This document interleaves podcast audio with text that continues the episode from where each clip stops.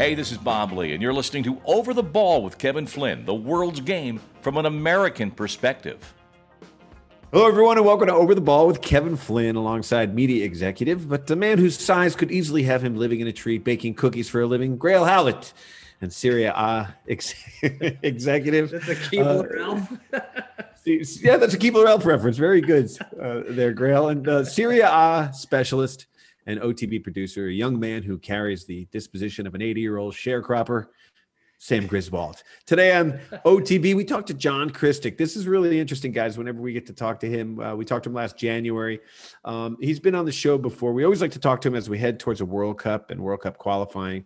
John is a, a senior sports marketing executive, more than 25 years of experience working on the, the management, sales, marketing of, of all these big, huge, major sporting events, including the World Cup. He's currently the president of Premier Partnerships. So uh, he was involved in that bid, guys. That uh, you know, with the U.S., Canada, Mexico. So uh, his involvement in international soccer spans more than two decades, um, and he was even involved in the in the World Cup in '94. So it'll be great to talk to John, give us a little bit of perspective, uh, what to look forward to as we're you know coming out of this pandemic and moving towards uh, towards, towards our World Cups. John, so, John and I first met in '94, actually, when I was at Sports Illustrated, because we worked on a uh, project together when he was working on World Cup '94. And a lot And of a lot of those people are still around. They're still in the business. The people from '94 moved on to MLS and other soccer-related entities.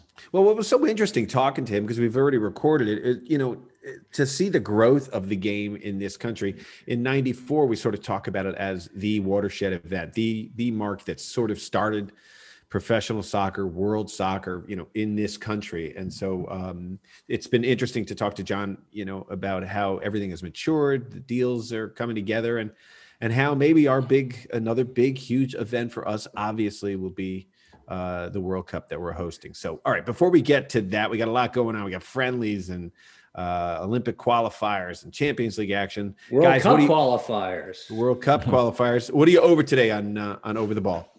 Well, speaking of that, I'm over World Cup qualifiers. Uh, you know, I uh, There's that 80 year old sharecropper. Sam Right wants there. friendlies. Sam would rather have a good friendly than a World Cup. no, I don't, I don't want any international games right now. If I'm honest, one, I'm on vacation. I want a little break. But two, I mean, It's I not know all about you, Sam. Damn, it's so nice of you to join us today on your vacation. I know everything's been messed up by COVID, but like we haven't even had the Euro yet, and we're already doing World Cup qualifying. I mean, it's just I, I don't know. Well- I, I like I like the general trajectory. You do the Euro, you you know don't do well or you do well, and you sort of regroup. It, it's Everything's different. it's just weird. yeah, but I think the pandemic has changed Yeah. everybody's calculus. Um, No, I I, I get it, but I it's Yeah. just a bit much. okay, you can be over stuff that we're not over with you. That's okay. That's all right to Yeah. do. Grayle, what are you over today? I am over the oversimplification of the women's equal pay argument. And Yeah, I, I, all I just I, I just think that I, I think that Megan Rapinoe is being a little bit disingenuous by making it an apples to apples comparison. And I just Right. don't want people to be disappointed. That's all I'm wondering. Because when all is said and done, the women are not going to get paid the exact same amount as the men, and people need to explain. And we'll get uh, we'll, we'll get Professor Bank back on the show to explain it, but why that's happening, and it makes perfect sense. And it's nothing against women, but there are revenues tied to it that need to be explained to people. Well, and that's that's your right in your wheelhouse, Grayle. And I've Yeah. said this before. I think what you just mentioned, the misrepresentation or the lack of a fact put forward, like they cover your health care, uh, like they pay ten million dollars to the women's league uh, off the top. You know, the U.S. Soccer. This is all money. Look, you know, and I've said this before on this show. Uh, you know, most people I talk to don't know those two facts at all. Right. They don't say that. You know, the insurance is covered. They have maternity leave. They have guaranteed contracts, which the men don't have. There's it's it's apples to oranges, and Yeah. they just don't say that. And here they are. No one has learned anything moving forward. She goes out and and doesn't mention those facts. So, it you and I, and you've been a huge proponent. Um, I love Grayle, of the women's sports. game. Oh, And- and totally. I would say this: we were appalled that the women were not treated equally as far as air travel, uh, hotels, fields. That's all stuff that's got to totally be the same, absolutely equal. But if you look at revenue, you can't blame the men's team or the U.S. soccer for the fact that men's World Cups bring in so much more money than women's World Cups, um, and that you know America does lead it, it, the women's sports movement it, across the world. So yeah. to say she said, "Well, we win all the time," it's like yes, you win, but yeah. again, that's even apples. Well, the, apples the, oranges. This, the, just very quickly, this is the issue I have. The women are going to make significant gains in this process by setting it up as an all or nothing proposition those gains will be negated in the court of public opinion because we they've been misled into believing that the women are going to earn the exact same amount as the men and i just think that is not being fair to everyone I want to see her make that argument yeah. that the WNBA should get the same amount as the NBA. And when you you make that argument, it's like people are like, "What are you crazy?" No, it doesn't yeah. work that way. So it's all revenue uh, derived, and if it's not there, again, I've said to people over and over, "Do you want to support the women's league?"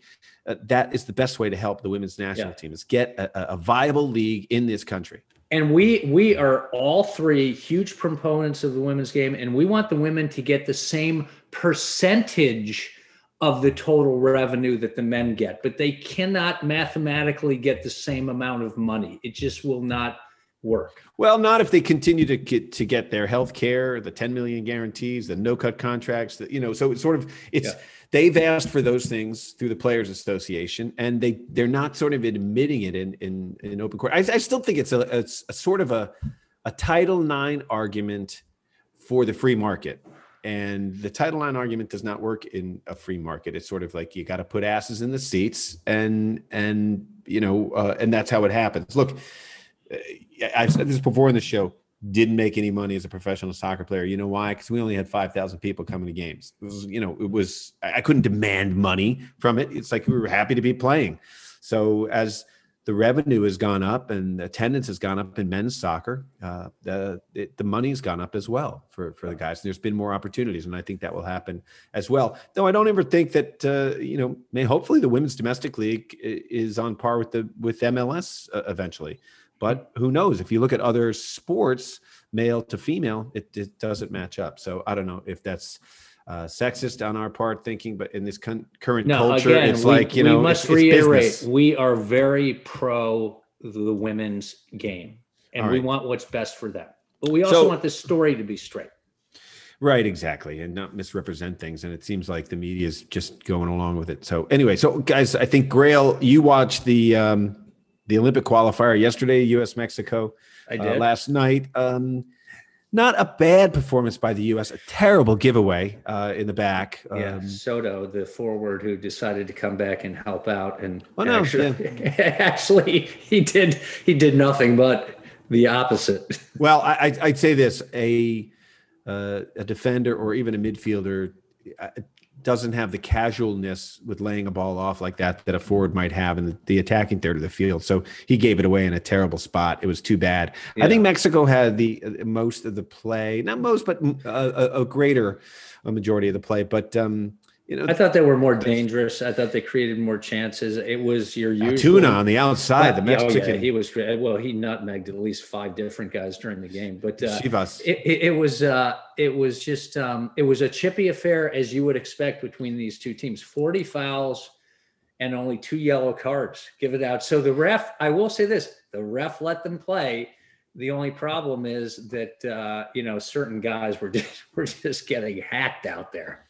Well, you know, I, I, think that my my view is that it wasn't as a hacky affair as a U.S. Mexico matchup can be sometimes. And you know, it's interesting. We've talked chippy. about it, it wasn't. It was chippy. chippy. You're yeah. always going to have chippies, yeah. but there yeah. wasn't that sort of everybody wants to fight at every every turn. No headbutts or anything. Any of that stuff. But uh, no, just the aggressive nature of what happens. And I think I've talked about this before, where a lot of these guys on the U.S. and the Mexico team know each other Mm-hmm. And uh, well, you know, we've had Mike Woitalla and uh, Paul Gardner on this show from Soccer America, one of our sponsors. They've talked about the Latin influence, how it's been sort of um, maligned or not used to the, its full advantage here in this country, developing young Hispanic players. Looking at that that uh, Olympic qualifying team, it, it's the Hispanic influence is there. It, it Yeah. really is there. We have a lot of uh, a lot of those players, and they all knew each other.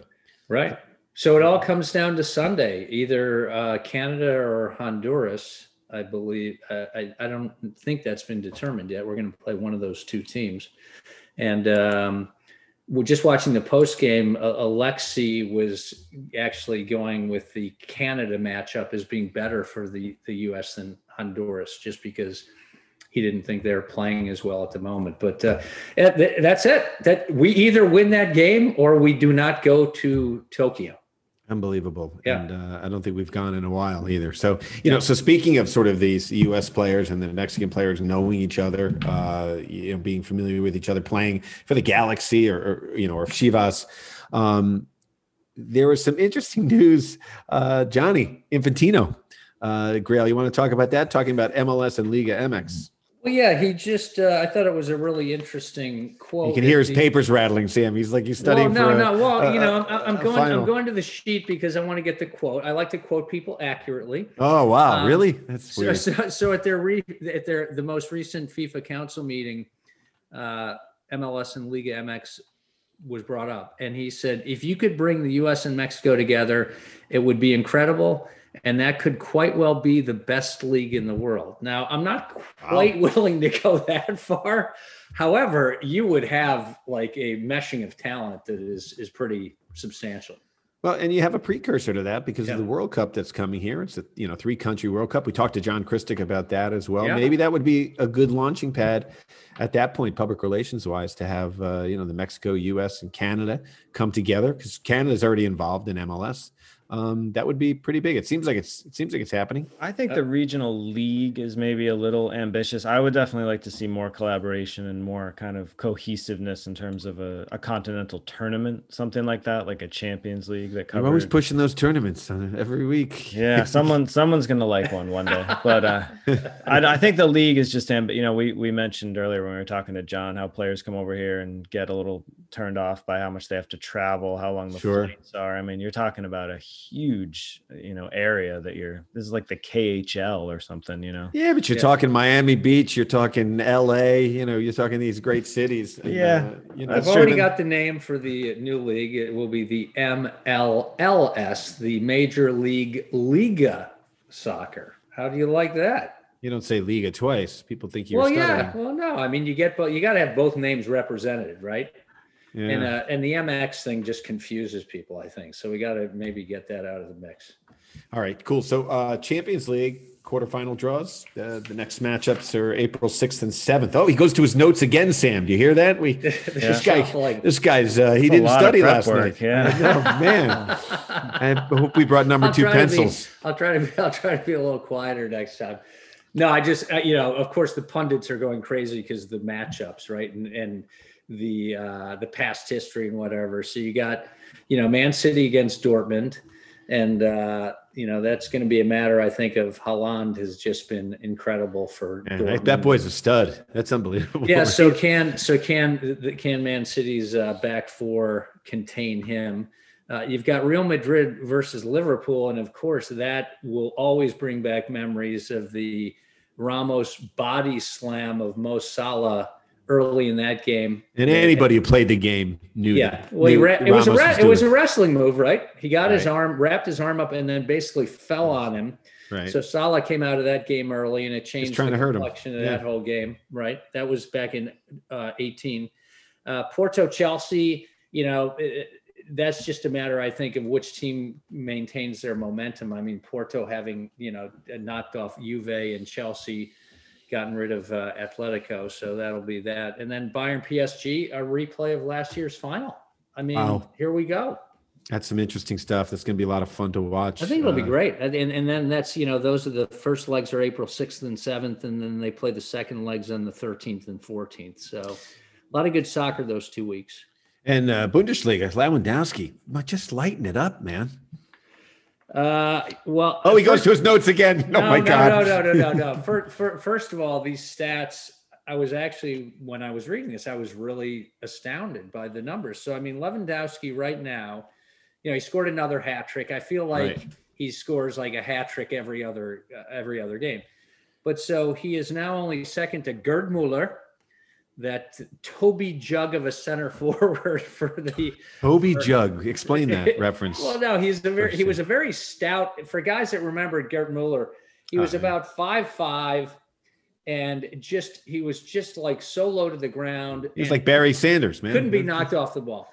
Yeah. Anyway, so he ended up with Mueller ended up with 365 goals in 427 matches, and uh, Lewandowski currently is at 271 goals in 346 matches, and he actually has he's he's got 35 Bundesliga goals this year, and the record for goals in a season, league goals, is 40 by by uh, Gerd Mueller in 1972. So he's got a shot at breaking that record, which is pretty extraordinary.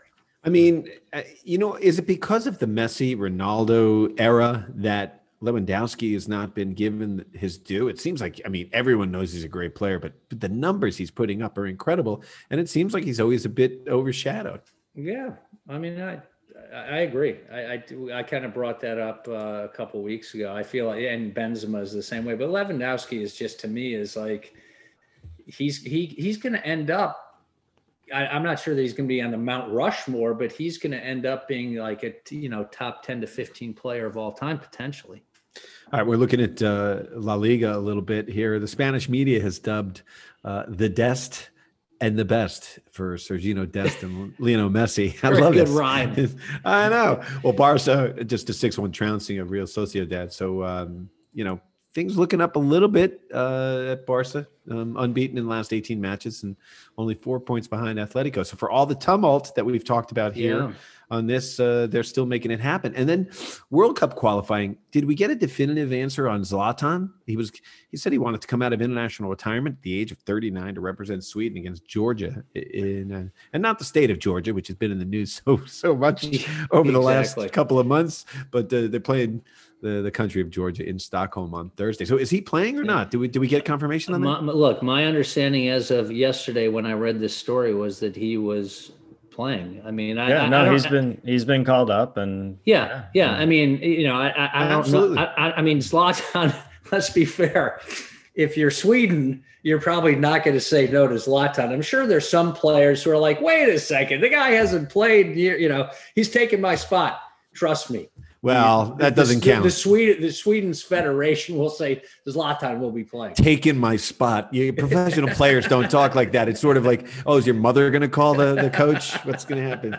Get Yeah, I involved. I don't- think it's very know. exciting. Yeah, I, I don't know. I, I'm sort of split on Ibra. I know a lot of he's you know has Yeah. such a devoted following, but you know he when he retired from Sweden, I thought the Swedish team got better because they played more as a team. And watching him play with Milan week in week out in Serie A, I mean when he's on the field, it's a completely different team, and they're a much Right. better team. There's no question he's made that team better, but then he's hurt and he misses three or four games and they just don't have it and you kind of see they've had this youth movement or they're trying to get younger and like bring guys through and they they just haven't had to shoulder the responsibility yet and they're not there so i think Right. he can be a little bit of a hindrance in a way and i don't think like milan i don't think sweden should be i don't think if you're relying on a 39 year old to sort of change your fortunes you have a great plan for the future Hey, Roger Milla. You know, he's the- still the- good, you know, but he's still. Oh, he's good. still got it. He's still playing at gonna the top par- I'm level. gonna park his age off to the side because I Mm. don't care if he's 45. I mean, if he's still productive and he's still dangerous playing up front, I, I, I'll say that.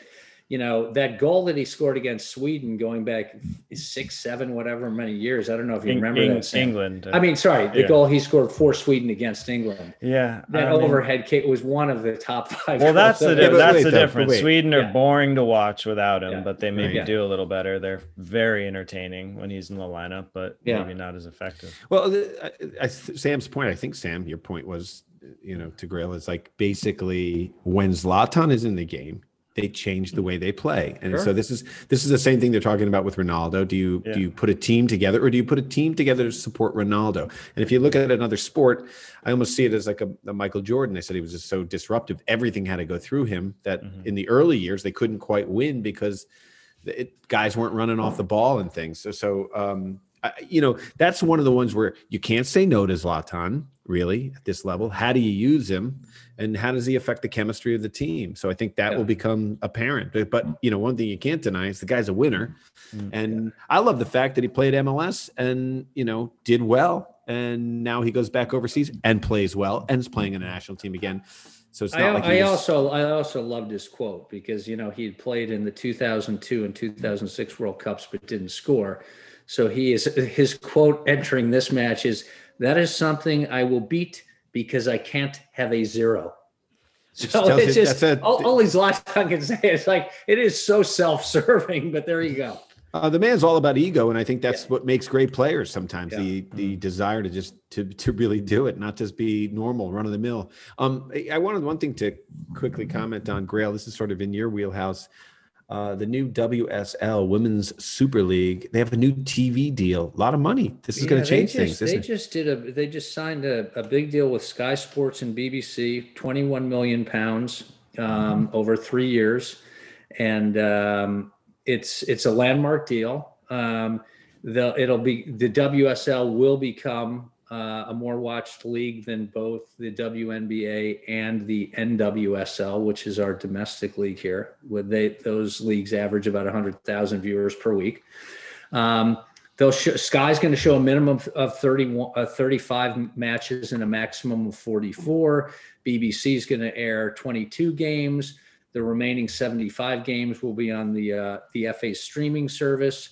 The games are going to be on like Saturday mornings and Sunday mornings, or Saturday late morning, noon, Friday and Sunday at 6:30. So it's all very uh, fan friendly, TV TV viewer friendly, which is really smart. And the best thing about it for the clubs is they're guaranteed 75% of the TV revenue to the main WSL clubs. And then for the second tier WSL, which is their championship league, they'll get 25%. So, you know, this just So- comes on the heels of what we're talking about with Megan Rapinoe. This is the money now. Whether it, Yeah. it they pull it off because you can sponsor a league, you can get a TV deal. People have to watch. I mean, yeah. you know, So, so that obviously doesn't even factor in any of the sponsorship dollars. But if, if I'm the commissioner of the NWSL, I'm, I'm worried because if you're a marquee player, the, all the money is going to be over in Europe. right, right. They were starting to move over there anyway. Yeah. so, uh, a lot of Yeah. So, but it's again. again, again, this is fantastic for the women's professional game, I think, because it's just more money flowing in and backing them up and, and believing in them. And when you make when money comes in, then you can ask for more money. That's just kind of Yeah. the way it works. So, uh, hey, we didn't get a chance to talk about this last week, guys, but um, you know, uh, Lamela's Rabona goal against Arsenal. Um, I don't remember that being an option when I was playing. Uh, I, you know, I, would- I would like- have kicked, since I'm right footed, I would have kicked the my Achilles attempting to do that because I, I, I'm- I'm going to be straight up. I didn't have that move in, in my bag of tricks. Sam, when when was the first time you were aware of the Rabona? The Rabona, uh, I was aware pretty early of that because Yeah. uh, growing up out here on the vineyard, there's a big Brazilian community, and a lot of those kids uh, had a lot of tricks up their sleeves. Right, So, right. um, Thank God they don't play the ball one touch, so you can catch up to them after they meg you. Yeah, you know but but i would say you know i used to watch uh you know goalkeepers are really great penalty kick takers they, Yeah. they just they because they practice on each other over and over and over and i remember when i was young uh, a goalkeeper coach basically faking out everybody by hitting a rabona on a pe- on a pk and pretty much just dusting the keeper every time Yeah. so uh, I, The I saw it back then but i never Yeah, saw it Well, executed the in a game amazing like thing that about Lamela's Rabona is usually when somebody does a Rabona, it elevates because you're kicking down on the ball. You're kind of kicking almost like a wedge in, in pops golf. up Mhm. This thing skimmed along the turf at Yeah. high speed and went through a sea of players right into the corner. I mean, it was incredible. So, so yeah, so I wanted to ask you guys, which do you think is we're all all three of us are players Or from were. a technique and difficulty degree of difficulty which do you think is the toughest rabona bicycle kick or scorpion which i've seen olivier giroud score oh i can do the scorpion or i You used to the be able to man you, you know the Hey, I'll tell you. I'll tell you this: the first time I hit a, I was working on a scorpion uh, in a gym at the University of Massachusetts, and I'm flipping the ball up and then jumping on my hands, you know, and then I basically flip the ball up, do a scorpion, you know, kind of a, through a handstand, basically. right I hit a rocket. First time, you know, that I had really connected like that, hit my heel and just rifles across the gym floor. There's a guy jogging, all right, on the wall. It hits him in the head. I swear to God, the ball, the ball hit him. I think it hit him twice. It went like boom, boom. the guy hit it hit him in the head. He hit the wall, bounced back, and fell down. And he looked up and was like, "What the hell was that?" I'm like, "Dude, I couldn't do that again in a million years. I'm so sorry." Oh my that, god. that was my scorpion. But um, he had he had to I enter the concussion protocol after that. I would say I don't know. All three are, are difficult in their own. I think I, I think the bicycle is the most difficult just because of the timing nature of it. Um, Yeah. I think the scorpion is like it's cool, but it's also a little fortuitous. It's kind of like, all right, I've missed this ball. I'm just gonna like throw something at Yeah. it. I think Yeah. The uh, the intention necessary for the bicycle kick makes. Who was it the Colombian most keeper that used to clear the ball with the scorpion? I think. Uh, Oh, was it uh, long Higuita? hair. Higuita? Higuita, yeah, Higuita. Yeah, remember? yeah. Oh yeah, he I mean, used it's to like, do, dude, he used, catch he the ball. He did one of those handstand clearances. I forgot about that. Yeah, I think they're all. I, I, I would. I, I've done bicycle kicks, so I know I can do that. I know for a fact I cannot do a Rabona, and I've never attempted a scorpion in a game, to be honest with you, because if it doesn't come off, you look like Okay, such yeah, a yeah. jackass. Yeah, yeah. I, I I tried to back heel a ball into the net once, and the goal the goalie just kind of looked down at it, picked it up with one hand. I'm like, okay, didn't get enough on that apparently. So, uh, all right, guys, let's take a break there, and uh, when we come back, we're going to talk to John Kristick, uh, Premier Partnerships. Uh, guys, a wealth of knowledge. Really enjoyed our interview with him. So stick around. You're listening to Over the Ball. Over the Ball is brought to you by Soccer America. Go to socceramerica.com slash join and sign up for the Soccer America Pro membership. It's just $4.90 a month or $49 a year. And by Ticket IQ, the simplest and cheapest way to buy tickets. Go to ticketiq.com and when it asks for the promo code, punch in OTB10 for $10 off of your purchase. Can't lose. All right, joining us now and over the ball, he's the president of Premier Partnerships. He's a, uh, a senior sports marketing executive with more than 25 years of experience. He's worked in management, sales, uh, marketing of major sports properties. That includes, of course, the World Cup. So he's always like to, I always like to talk to you, John, as we're uh, we're getting our our way towards a World Cup. Uh, you know, prior to this, prior to joining Premier Partnerships, you were an executive director of the United Bid Committee for the Canada, Mexico, and United States bid. Um, and your involvement in soccer spans more than two decades. So we're happy to have you back, John Kristick, to Over the Ball. How are you, man? I'm doing great, thanks. Uh, thrilled to be here, and uh, hope everyone's doing doing well. You know, so it's a really interesting job you have. It's basically, you know, selling these VIP sponsorships and so many other things that surround these big events. And the biggest, I think, in the world is the World Cup. So uh, here we are, we're moving towards a cup, and the world is in tumult uh, with COVID. And uh, we talked to you last January, uh, you know, uh, which was a little early um, in the planning stages, or maybe not. You're probably right in the middle of it when COVID hit. So how has that changed uh, your preparation and, and your whole approach to the World Cup? Uh, it's it, it's hard to believe uh, how the past year has just really been a blur, given all what we've all gone through and continue to emerge from as it relates to COVID. But you know, the FIFA awarded the, the World Cup to Canada, Mexico, and the U.S. of June and twenty of June in June of 2018. Uh, and you know, part of the commitment as part of the bid was that uh, a day wouldn't be lost to start to take advantage of the tremendous opportunity that it brought uh, the, the three countries. Uh, plus, we should never underestimate the amount of organization and planning that goes into uh, an event of this magnitude. Not the least of which one that would be the largest ever. You know, with the uh, with the 40 18 uh, format.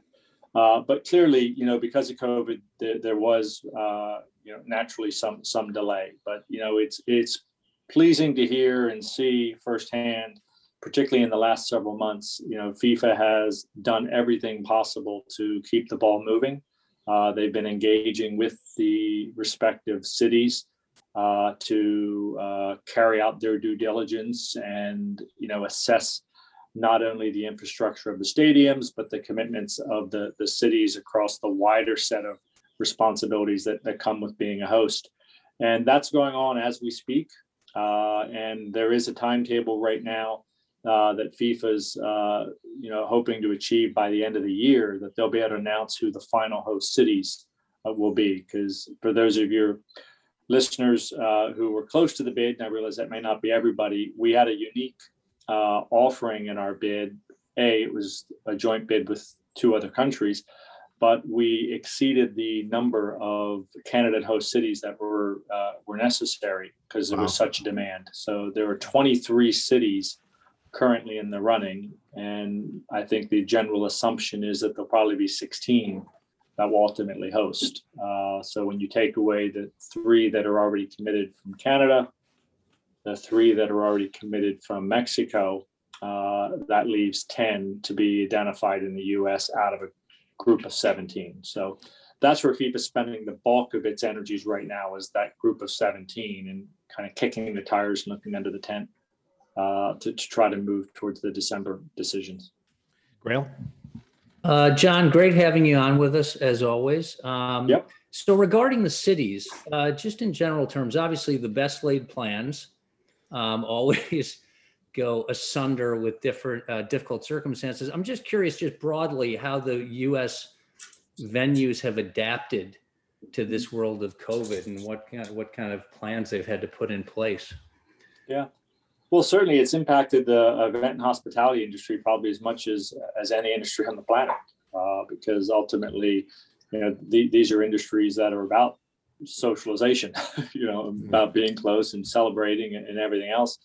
Uh, so that being said, I, I think that the protocols and the best practice that you've seen coming out of uh, our leagues and our cities, and you know, and I'll point to one. If you look at the success out of Orlando, uh, in terms of what they've been able to uh, put forward, you know, around the uh, the NBA bubble, around Major League Soccer's bubble.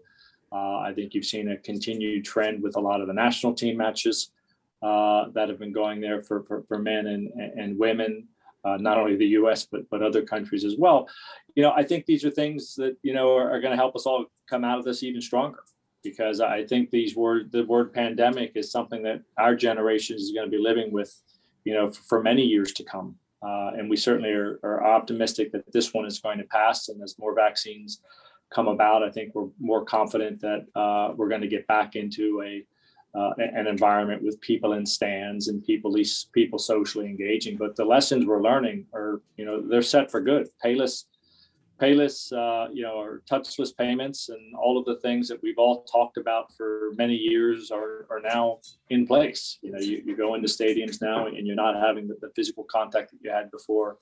Uh, there's more protocols in place uh, than ever before. And again, I think that's positive. And, I think those are things, even the big event promoters, even people like FIFA and others, that they'll benefit from this. Yeah. So just, so just, I'm sorry, just piggybacking on that quickly.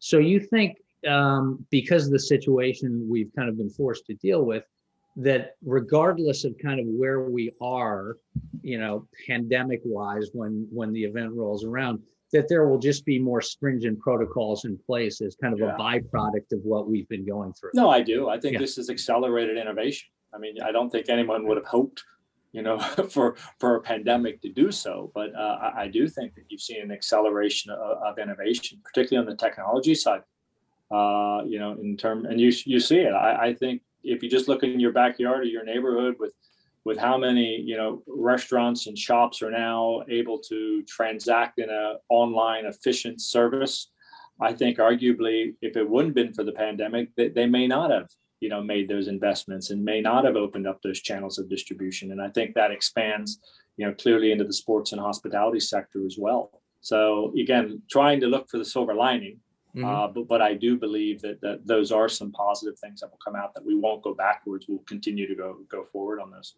I've heard from more than one person talking about how they're going to continue to wear a mask even after this is over because a lot of people haven't had a head cold or a flu or the flu. I think you're right. Yeah, I, I, think you're absolutely right about that. You know, as someone, and I'm sure many of you as well. You know, I've traveled traveled the world a fair bit. I mean, the, the masks have been common practice in, in many parts of the world, particularly in, in Asia, for for decades. Uh, and I think we as Westerners maybe have walked around, kind of looked at them a little cockeyed. Yeah. I think now we get it. right. So, so when the cup comes here, and that's yep. a ways off, do you think there'll still be some sort of fallout and some ramifications from this this COVID crisis? Uh, because I mean, look, when you deal with with three countries, America is big enough as it is, you know, coast to coast. A lot of foreign players come here and they're like, "Wow, how long is the plane flight?" Um, that's a special thing to have uh, you know Mexico and Canada as well. It's a huge surface area. You're talking about immigration. Uh, has it just made it a, a three country bid has that made your job harder, or or is it just the same, same old, same old? Well, I don't think there'll be. I mean, you mentioned you heard fallback, fallout. Uh, I think no one will take anything for granted.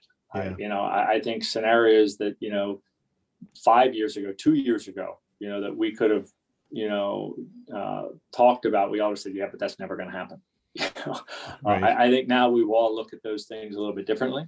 You know, and certainly it's going to impact you know a, a lot of issues you know as it relates to i mean you take the the, the term first force majeure which is in everybody's contract and it's usually scanned over pretty quickly now there's a lot more focus on that you know your insurances that are going to be set up around major events for postponement and cancellation because of uh, things such as this yeah that's going to make things you know more difficult so those will be areas that are going to get a lot more scrutiny going forward but all issues that are, that are surmountable uh, and quite frankly uh, I don't see any of them uh, inhibiting these events from from continuing. Uh, I think we're obviously talking about an event here that is still six years away or five years away. It's hard to believe how quickly it's going. Uh, so I think we're all confident with the uh, the roadmap uh, that we have ahead of us. Uh, yeah, this is uh, the, the new normal. And and you're selling packages and, and sponsorships to the Qatar World Cup as well. I, I, it feels like there's going to be a real release. People, you know, the renaissance that happens perhaps after the last pandemic. Not that we remember, but um, but maybe there'll be, you know, look.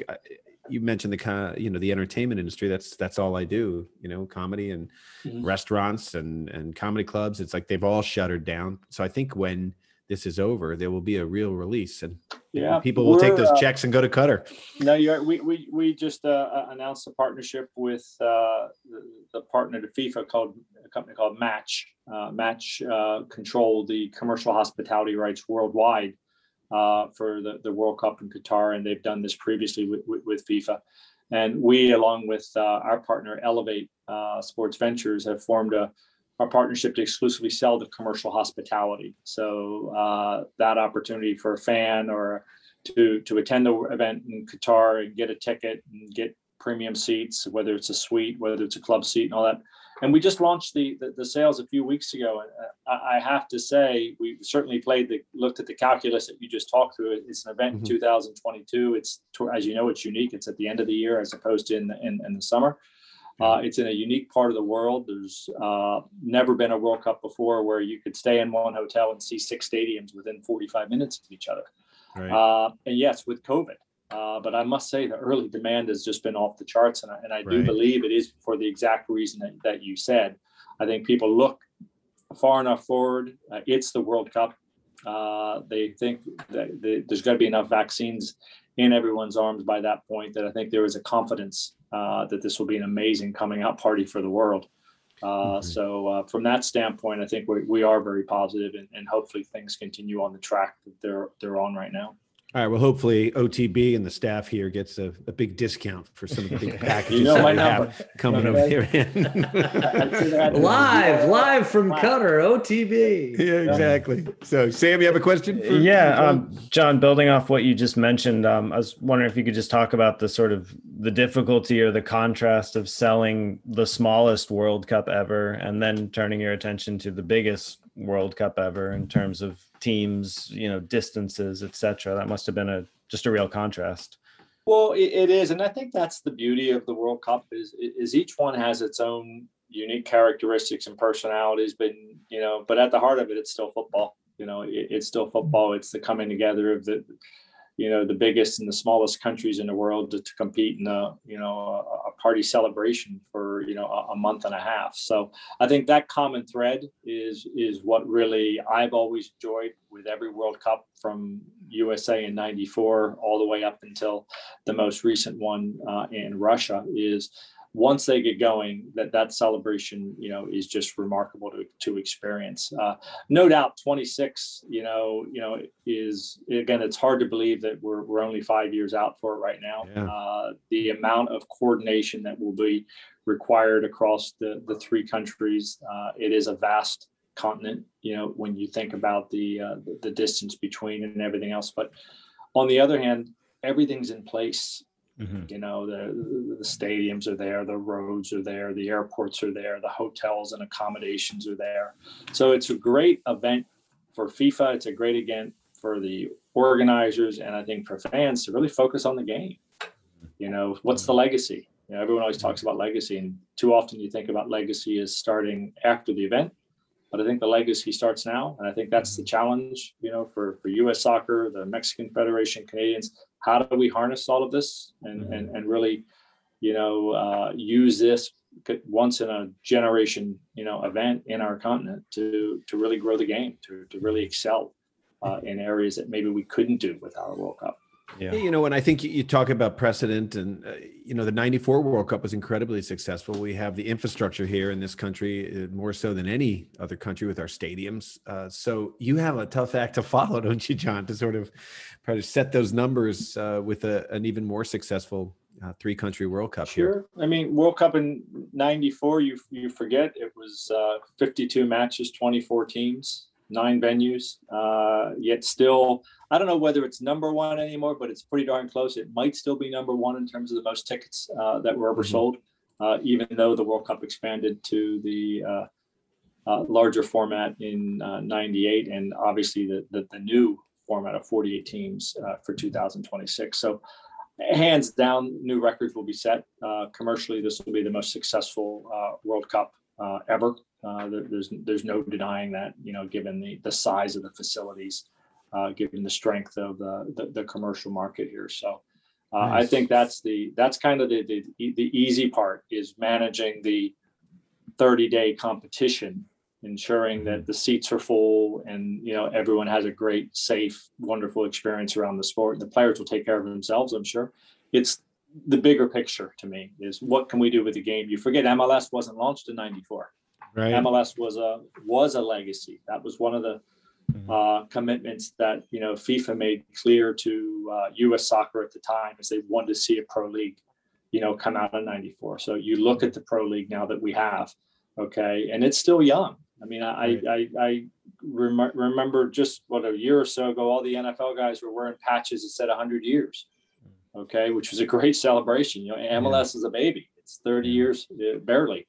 Uh, so to me, where can we go, you know, with that? And yeah, there's all sorts of. You know, I think you guys mentioned even your your pre remarks to me. You know, there's talks now. Is would MLS ever, you know, look at you know joining up with uh, Liga MX? Okay, we already yeah. have Canada. Now, could you have a North American league? The fact that they're talking about it to me is fantastic. It's it's another legacy that, that we could see. Is it at thirty thousand foot? It's a great idea and I think everyone would say, yeah, you really get it. I mean, I think yeah. that the devil's in the details of how they how they actually pull it off. But you've got the right levels of the uh, the organizations thinking about this, and to me, that would be a remarkable legacy uh, if coming out of 26.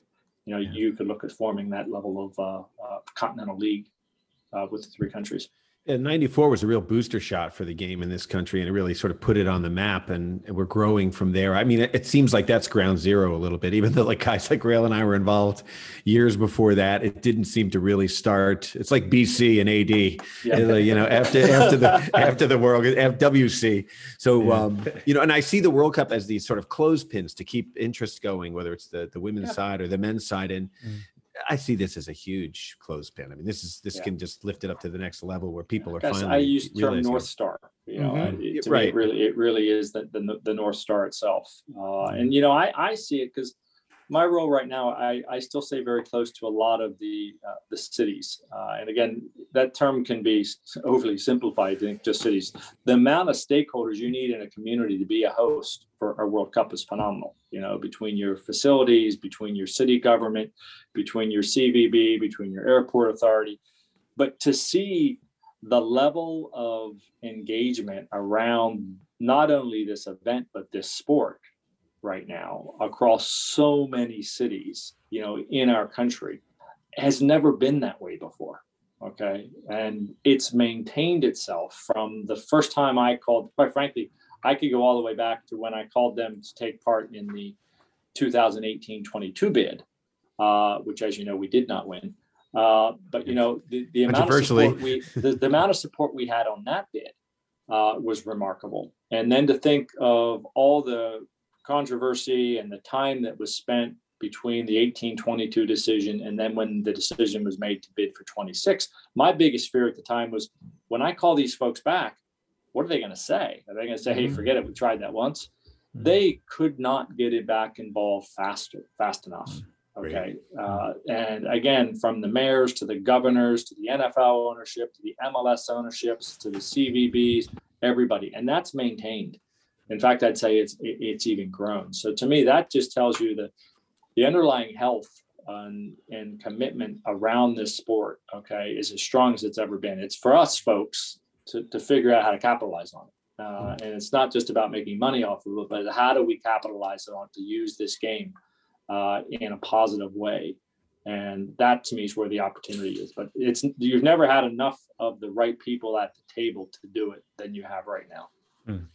Sam? Yeah, yeah, John. I just had a quick question, uh, follow up, talking about legacy and benchmarks and stuff. Is there a sense? Because I, I don't know a ton about Canadian soccer, but it's sort of burst onto the scene a little bit with you know Alfonso Davies, obviously the MLS teams. had up there. remarkable n- news with him yesterday as a, as a UN ambassador. And he Yeah. was part of our United Bid effort, and obviously Yeah. he's a Bayern player, which is close to my heart.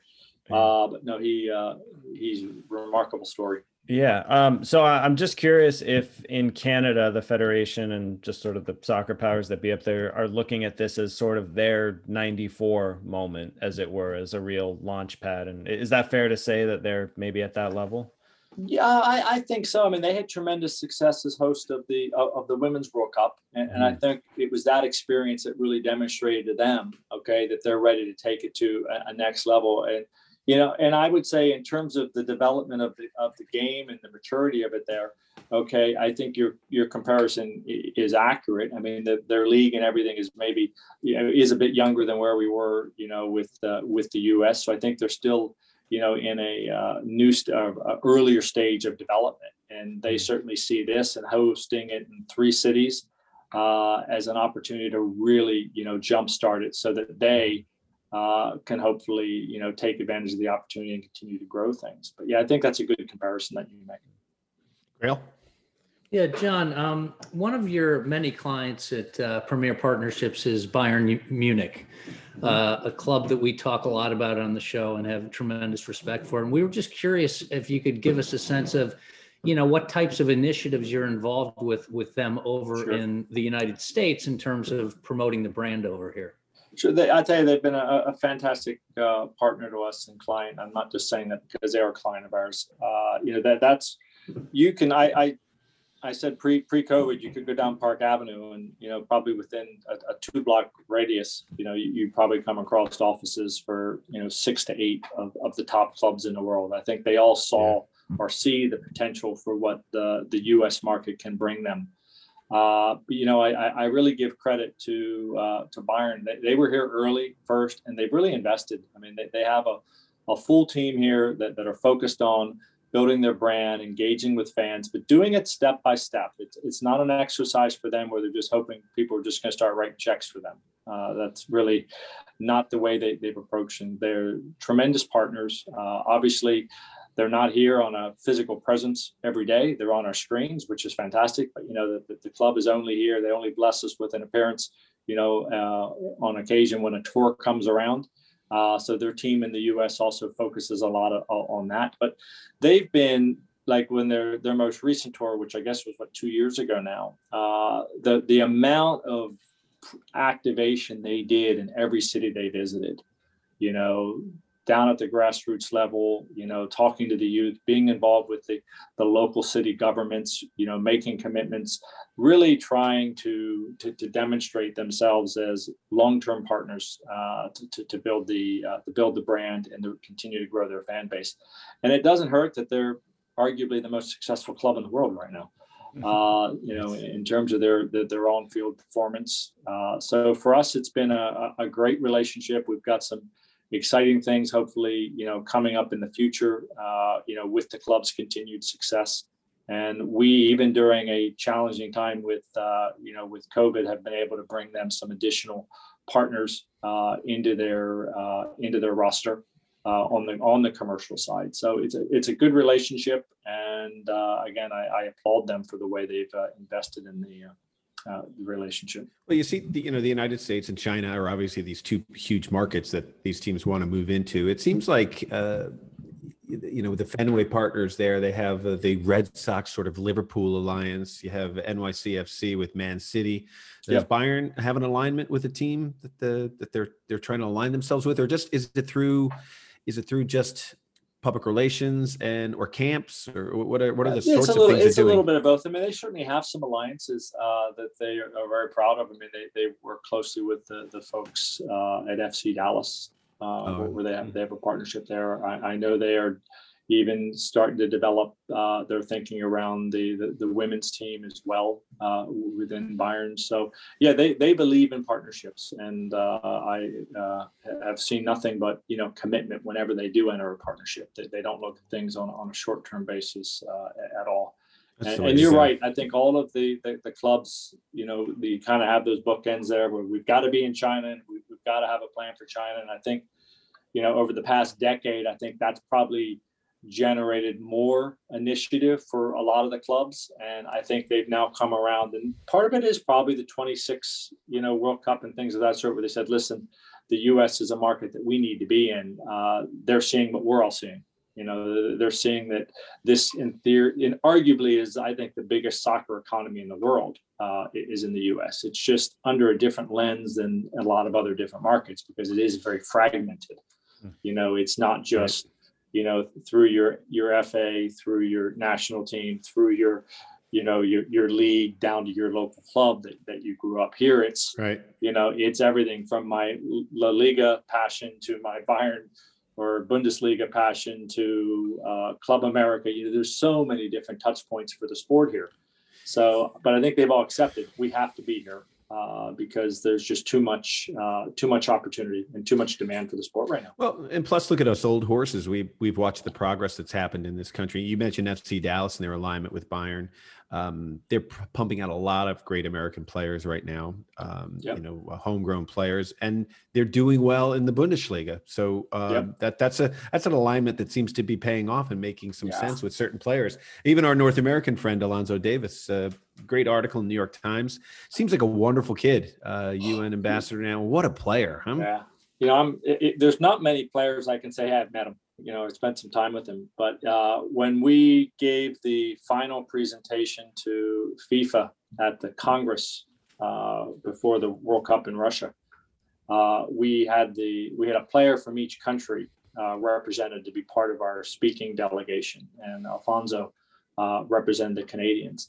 But just an absolutely wonderful person, and this was before you know, kind of the Bayern day. It was just, you know, the story of, of where he came from and how he uh, got into the sport uh, and how he excelled at the sport and the character of the person. Uh, it was really impressive. And he sat next to me during the uh, the presentation where uh, and the, the final voting and everything else. And just to see how emotionally involved he was uh, in the World Cup and to be able to celebrate it with him. Uh, uh, that was that was great memory for me. Really was. Yeah, it's And nice to him see. today, It's it's nice to see. Yeah. It, it really Yeah, is, it and it, especially you know, it's a good story.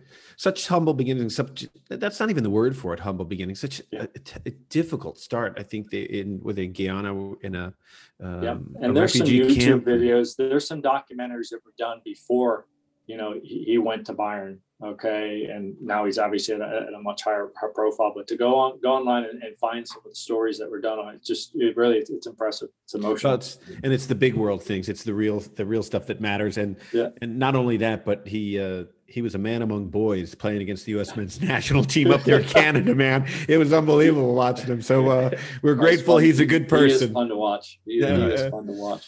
All right, well, John Kristick, it's been so great getting caught up with you. Thanks for uh, filling us Well, in on what's It's happening. my pleasure.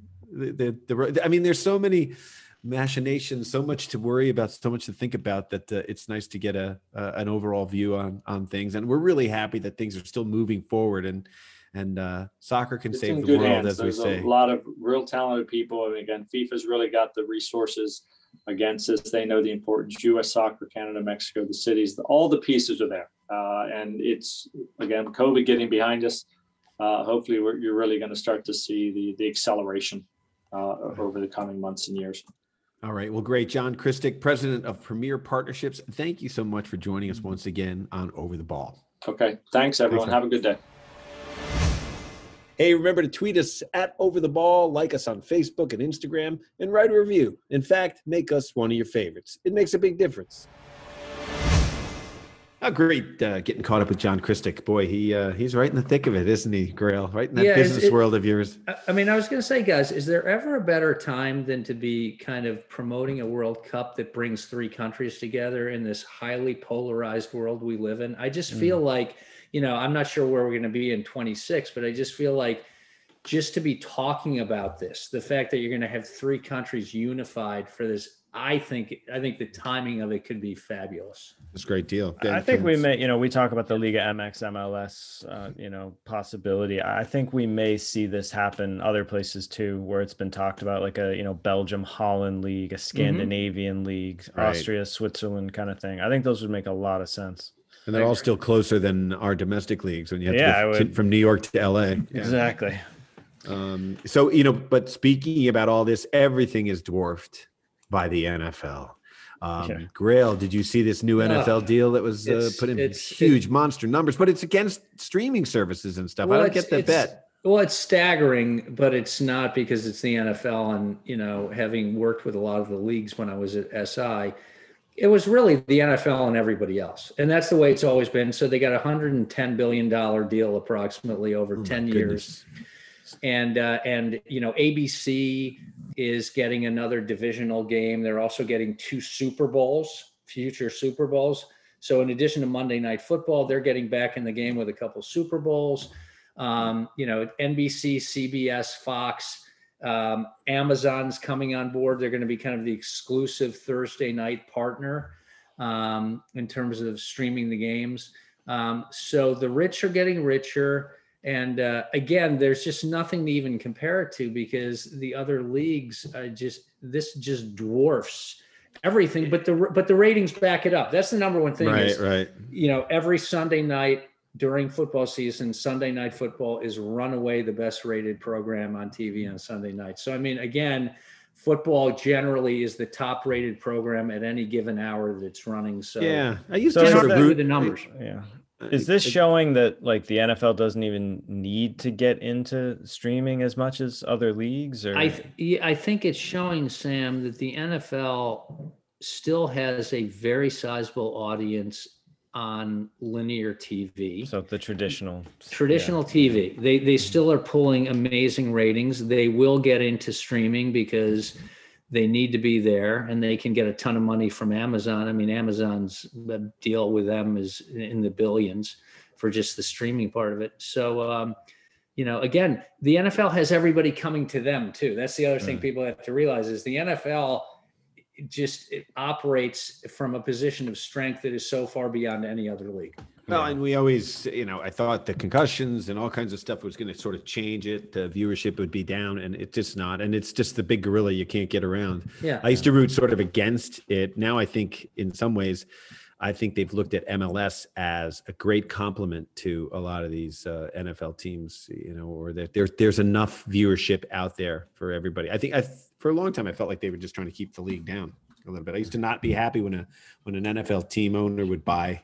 Uh, you know, an MLS franchise. So I don't know if that's just me. So Sam, what do you got? Anything else? Yeah, sorry, no Anything going on? quiz this week. Didn't quite get it together. That's all Um. Didn't bring my pencil. There was an article uh, I thought was interesting in the New York Times this week because this is something we we talk a lot about in soccer, but uh, specifically about the NHL being uh, very interested in bringing in the Latino audience. And That's the uh, National Hockey League to some of our soccer listeners out there. and uh, you know really trying to be more proactive about reaching out to the latino community and um, Yeah. i thought that was curious because i don't hear a ton about that with us soccer although you guys are telling me the game the other night was uh, you know there were a lot of hispanic players which is good to Yeah. hear Yeah. but um, I also thought it was interesting that in a few markets, one of which is LA, you know, they actually broadcast the games in Spanish, and uh, Yeah. apparently they do, you know, the very the famous goal call for goals. of course and, they uh, do. Of course they do. and uh, I don't know, we, we talk about that a lot in terms of how you apply one style of announcing to uh, another sport. And uh, so I don't know, some interesting. Right. Yeah, Well, I mean, if it's a way to pull people in, Sam, you know, that, that that's like familiar kind of,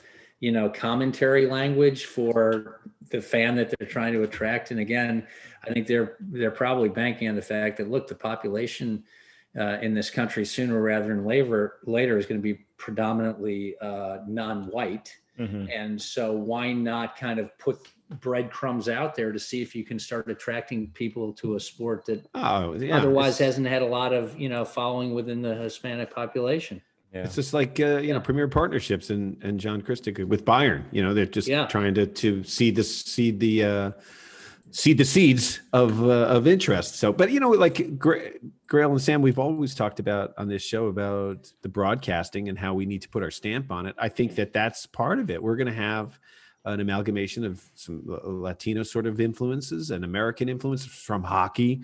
From you know, it, it can come this way as well. And I, again, I just don't think we've gone there yet with U.S. broadcasts. So, um, you know, so all right, boys. Well, that's uh, that was a very enlightening over the ball. I hope everybody enjoyed it. It's a big I'd like word to- for you. Enlightening, Yes. really? over the ball's three big words for me. That was huh? four syllables for you, Flitty. That's, So- you know. All right, so so good stuff. Some great friendlies coming up. We'll talk about them uh, on our next edition of Over the Ball. Also, yeah. So Sunday. We Sunday, got Jamaica. Yeah, Jamaica. We've got Northern Ireland. We've got uh, the U.S. playing. Uh, I mean, I am in the Olympic curious. I will say, I know you know you, you think I disparage friendlies, but I am curious to see how some of these players mesh together, the Pulisics and you know of the world, because we haven't really seen much of that. Uh, well, that's what I'm saying. Friendlies are not friendlies when you're moving towards Olympic qualifying. It's like again to go back to sort of the the, Or the, a World uh, Cup qualified. Or yeah, and it's like the what I was saying. We're talking about the women's World Cup team that Yeah. doing a tour that against teams that they're not even qualifying. They're just playing teams. It's it's it's uh, it's interesting. It's tough to keep your focus. But after we don't qualify for a World Cup in the last go round, yeah, every friendly is pretty much a high stakes game. I think. It, to it, see. it'll just uh, in closing, it'll be interesting to see if the men don't win on Sunday. And gosh, let's hope they they beat Canada or Honduras. If they don't qualify, what impact that has? I mean, I'm I'm, I'm Oh, just, it- I'll be yeah. curious to see if it has how resounding an impact it has. Obviously, it will not be anywhere close to not qualifying for a World Cup. Yes, but it it it affects the growth of players to play in these big tournaments, to be in the big game, you know, uh, with all that experience. And we've missed out the last couple. So, all right, that's all the time we have today, guys. I'd like to thank our guest John Kristick from Premier Partnerships for Sam Griswold and Grayle Hallett. I'm Kevin Flynn. We'll talk to you next time on OTB.